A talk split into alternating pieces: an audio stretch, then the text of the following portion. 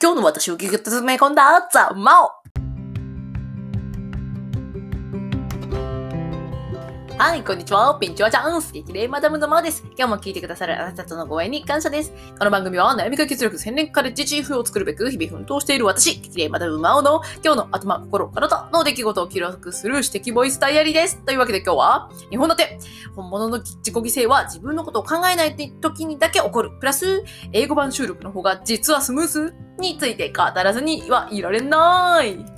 というわけでですね、今日はですね、えっ、と、実際に私が今日生活をしていて、ああ、やっぱそうだなっていう確信を持った話なんですけど、自己犠牲ですね、自己犠牲。あの、悩み解決力青年カレッジチーフを作るにあたって、あの、テーマとなっている人みたいなのがいるんですけど、そういう人に当てはまる、そういう人のですね、あの、て、えーと、特徴の一つに真面目っていうのがあるんですね。真面目な人って絶対自己犠牲をですね、あの、しようとするんですよ。それは、あの、正しいことをする、美しいことをする、そういう自分でありたいっていう普通の思いからなんですけど、ところがこの自己犠牲っていうのはなかなか難しくって、えっ、と、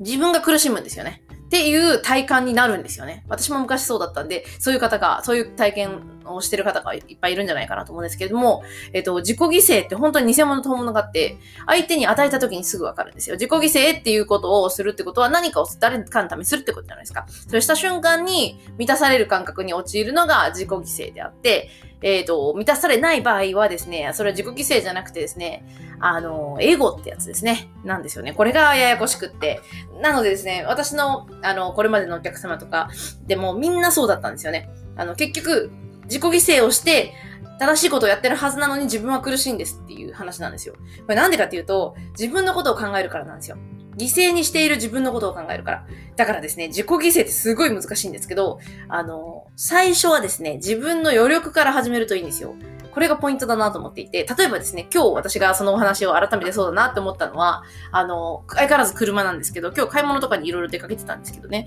越谷市って結構いろんな車を、の、なんていうか流れのタイミングで譲ってくれるんですよ、道を。で、私、いつも、あの、何せですね、あんまりそういう、なんか、せこせこした世界に、東京とかね、そういうところにしか、こう、いなかった人間なんで、そういう、なんか、譲ってもらえる、このタイミングでいいんですかみたいな感じで譲ってもらえることが結構多くて、それを何とかして私も返したいなと思ってですね、今日はな何台か、1回、2回、3回ぐらいですね、車を先に通したんですよ。あとは、行った精米、精米所があるってですね、コイン精米機。そこの性能がすごい私はいいんで、そこ行ったんですけど、そしたらなんと偶然にも 4, 4台あったんですよ、うちを入れて。ってことは3、3人待ちだったんですね。それも最後の3人目の人は、私と同着ぐらいだった雰囲気のちょっとしたところがあったんですけど、いや、明らかにもう先にやってもらった方がいいなっていうのがあって譲ったんですね。全部譲ったんですよ。で、その時に、譲った瞬間に、うん、よかったなって思うぐらいだったんですよ。この感じなんですよね。だからなんか、なんで私の優先順位なのに何分分みたいな感じとか、どうしてこんな苦労しなきゃいけないんだろうとか、そういう感じで思う自己犠牲は、ほら、自己犠牲じゃないんですよね。エゴなんですよね。っていうすごい難しいところがあって、なので自分が余裕がある時じゃないと自己犠牲できないと思うんですね。あとは本当に目の前の事態と一体化している時は自己犠牲はしやすくなりますね。あの、数年前にですね、あの、どこの電車の、あれだったか忘れましたけど、踏切で子供が引かれそうになるのを、あの、見て、その踏切に、あの、飛び込んで、その子供を助けて亡くなってしまった女性の方が確かいたと思うんですよ。私、あの話はすごいもう忘れられなくて、あれはもう自己犠牲の結晶みたいなもんで、今も私が子供を産んだから、すごい共感が強いというか、わかるんですよね。その命を守りたいっていう。なんか自分の子だからとかそういう限定じゃなくて、命を守りたいって、その痛みを味わわせたくないっていう純粋なその気持ちになって飛び込んだんだろうなっていう、逆勝手に思ってるんですけど、そういうものなんですよね。その多分だから飛び込んだ時に、あの、もう自分を考えてたのかなと思って、自分が助かりたい、でも彼女も助けたいっていうな、多分そこまで考えてないと思うんですよね。っていう、なんか、すべて自己犠牲っていうのは、本当はですね、自分のことを考えずに相手にできることが全てなんですよね。なので、相手に与えた瞬間に、自己犠牲っていうのは、あ、よかったなって相手のことを思うっていうものなんですよ。それが愛っていうものであって、愛って結果的には一体感と受け入れなので、なんかそれで言うと、まだまだこう、あのー私もね、時々、こう、例えば夫に何かするときに、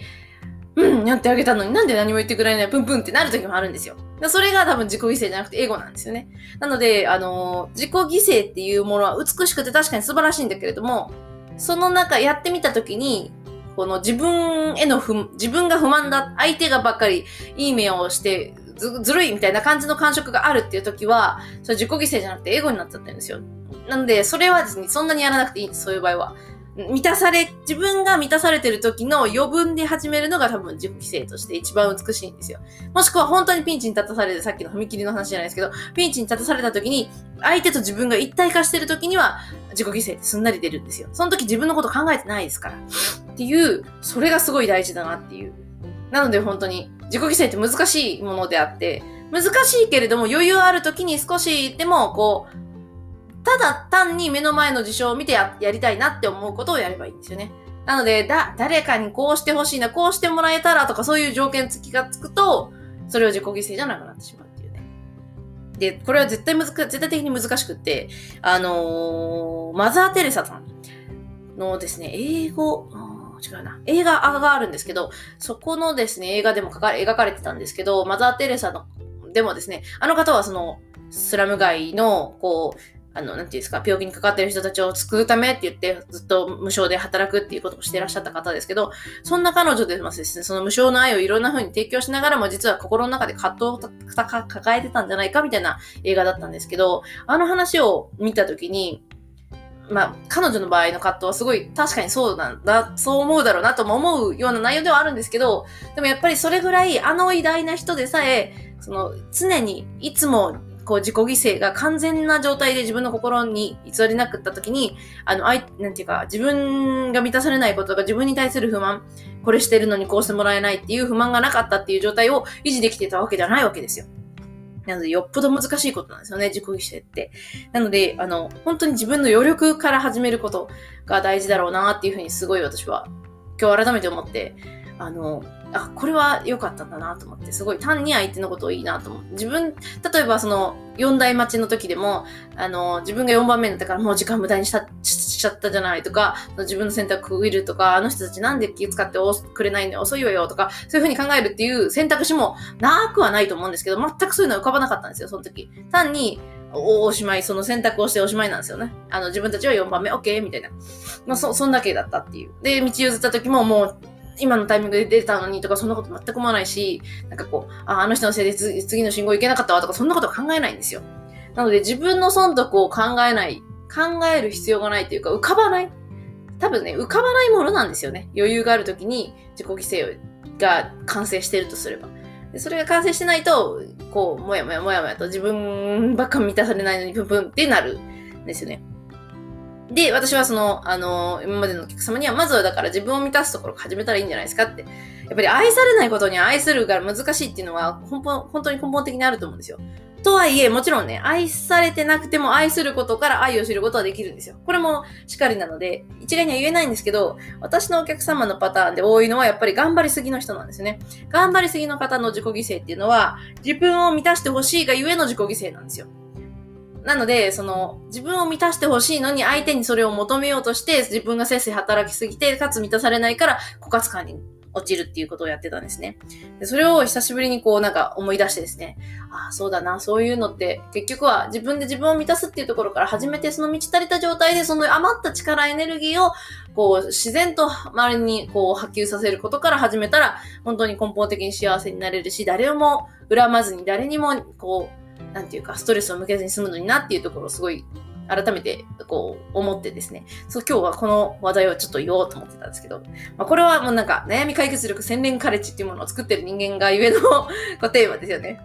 で、私もちょっとそうそう、ここからちょっと余談なんですけど、この悩み解決力洗練カレッジって一旦つけてみたんですけど、今私が思ってるのは自分で悩み解決カレッジにしようかなと思ってるところがあって、いや、っていうのも、その、自分キングダムをはじめとして他のテーマとかも結構考えてるんですけど、考えていくか考えていくほど、悩みっていうものをまあ対応はするんですけど、自分で自らこう主体となってこう解決していくっていうステップを踏みたいっていう前向きな向上心のある方がテーマだなっていうのは間違いなくあって、そういう方々が、あ、このカレッジ私向きかもってパッと名前を見た時にわかる。のは自分で悩み解決カレッジだな、とかちょっと思って、あ、こっちにしようかなって今はちょっと思ってるところですね。まあ相変わらずね、コロコロコロコロ方針は変わってますが、なんかこう、パッとね、相手にとって分かりやすい内容にした方がいいなっていうのも思ってきて、自分の中でもそう聞いた方が、はっとほうほう、どうやって？みたいな風に思うな、と いうところもありので、まあ最近はそんなことを考えております。プラスですね、あとさっきの二大テーマのもう一個二つ目を言ったのがですね、英語版収録の方が実はスムースっていうんですね、あの、昨日から英語版収録が始まりました。いよいよいよいよ、ベイプ16日ですね。ところがですね、意外なことにですね、あの、英語版収録の方がスムーズなんですよ。えー、昨日でですね、だいたい6分、6分、6分半分もうできちゃったんですよ。で、あの動画って、あの、日本語版でいうところの17分だったんで、多分英語版になったって長くなっても19分とかには収まると思うんで、約3分の1終わったことになるんですよ。あれ ?3 日とかで収録終わっちゃうと思って。いや、それもびっくりなのが、こう、ワンフレーズだけじゃなく、こう、一塊で読むっていうことやってるって言ってたじゃないですか。それ英語版でもやってるんですけど、やっぱり噛まないのは英語版の方なんですよね。不思議だなと思って。やっぱりちょっとあんまり日頃喋らない、こう、口の使い方だから、こう、警戒してちゃんとやってるからなのかなとかって、こう、勝手に自分で自己分析してるんですけど、不思議だなと思いつつ、 thank you みたいな気分でですね、英語版を作っていて、英語版は絶好調ですね。なんかこう、英語のスライド作るにも、英語版収録するにも、あ、なんか違うことしてる。なんかどう思われるかわかんないけど、こう、伝えようという意思だけは感じられるから、まあ、とりあえずこれで出そうみたいな そんな勢いなんですけど、なんかそれがすごい、なんだろうな、プラスで全然こう、やってて楽しいってまさにそれですね。集中できるしっていうのはあるんですけど、一方でですね、この第2作ですね、この後ですね、この第1、第、レッスン1の第1回目の動画が終わった後の第2本目なんですけど、相変わらずね、まとまりは切ってはまだなくて、これここ数日でなんとか片付けてしまいたいなと思ってるんですけど、いやーなんかね、第1弾も本当はあんな感じの短いところで区切る予定じゃなかったので、もう第1弾からしてこう、ハプニング状態だったんですよね。それで始めてるので、第2弾も同じ形の時間帯ぐらいにしつつ、なんかまとまりがあり、なるほど、みたいなポイントもちゃんと入ってるような内容にしつつ、その前回言ってた次回予告に内容を含みつつ、次回予告にも面白そうと思ってもらえる要素も含めつつってしなきゃいけないわ、とか思って、なんかすごい何ですか？仕掛けてるという言い方はちょっと変かもしれないですけど、楽しんでもらうための工夫をしてるんですけど、なかなかこれがね、こう、もともと、あの、ハプニングから始まってるので、おー大変だぞっ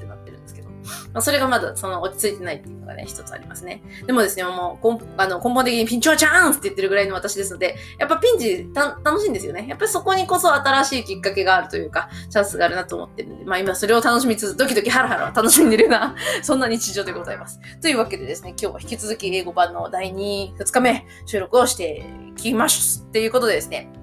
や不思議ですね。もうなんか最近はなんかこう冒険に出てる気分ですね。まあ、なぎちゃんとも日々暮らしてますが、本当ね、毎日同じようなルーティンのはずなんですけど、なんか毎日違う新鮮な感覚で日々を過ごせているので、ありがたいな、ありがたいなという、今日この頃でございます。というわけで、今日も最後までお聴きいただきありがとうございました。イケレマダムのマーディソン。